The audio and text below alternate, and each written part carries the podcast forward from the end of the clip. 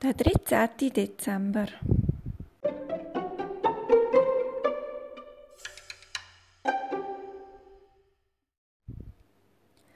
Hüpfend und springend und glucksend und singend erreichen die Freunde das Haus bei der grossen Tanne.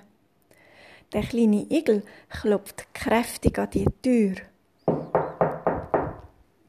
Wir haben dir Weihnachtsgutzli mitgebracht, rufen die Müslikind, wo das Eichhörnli die Türe öffnet. Wie lieb von euch, freut sich das Eichhörnli. Das ist ja eine richtig tolle Überraschung. Ich weiß gar nicht, was ich sagen soll. Magst denn du nicht mit uns zusammen beim kleinen Igel Weihnachten feiern? piepsen die kleinen Müs.